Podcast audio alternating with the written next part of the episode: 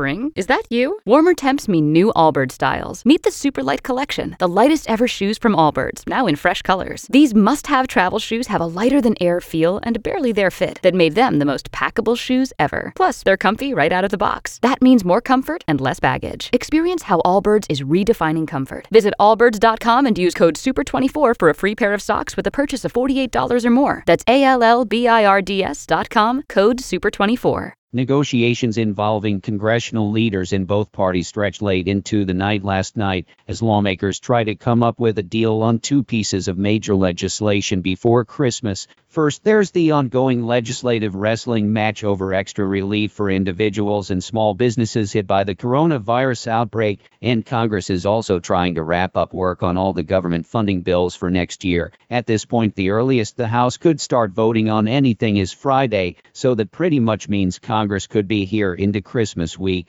We'll see if we get any of the details of the plans later today. Republicans will bring their charges of election fraud before a U S Senate committee today, letting several G O P attorneys air their arguments before Congress, even though all of them have been on the losing side in every single election case. The hearing comes a day after the top Republican in the Senate finally uttered the words President-elect Biden, as Senate Majority Leader Mitch McConnell publicly acknowledged Biden's win in the Electoral College. Meanwhile, President Trump was again posting absolutely crazy stuff about the elections, sending out one tweet which said Georgia's G O P governor and secretary of state would be going to jail over the elections, as the number of cases, hospitalizations, and deaths from the coronavirus are at record levels. House Speaker Nancy Pelosi announced yesterday that lawmakers would be required to wear masks at all times on the floor of the House, as the rule will apply even when members are engaged in debate. The decision drew immediate opposition from one newly elected conservative Republican lawmaker, as Georgia's Marjorie Taylor Greene said the move violated her rights, using the Twitter hashtag MyBodyMyChoice to register her displeasure. We'll see if any House G O P lawmakers try to flout the new mask rule today. Spring? Is that you? Warmer temps mean new Allbirds styles. Meet the Superlight Collection, the lightest ever shoes from Allbirds, now in fresh colors. These must-have travel shoes have a lighter-than-air feel and barely their fit that made them the most packable shoes ever. Plus, they're comfy right out of the box. That means more comfort and less baggage. Experience how Allbirds is redefining comfort. Visit allbirds dot com and use code super twenty-four for a free pair of socks with a purchase of forty-eight dollars or more. That's A L L B I R D S dot com, code super twenty-four.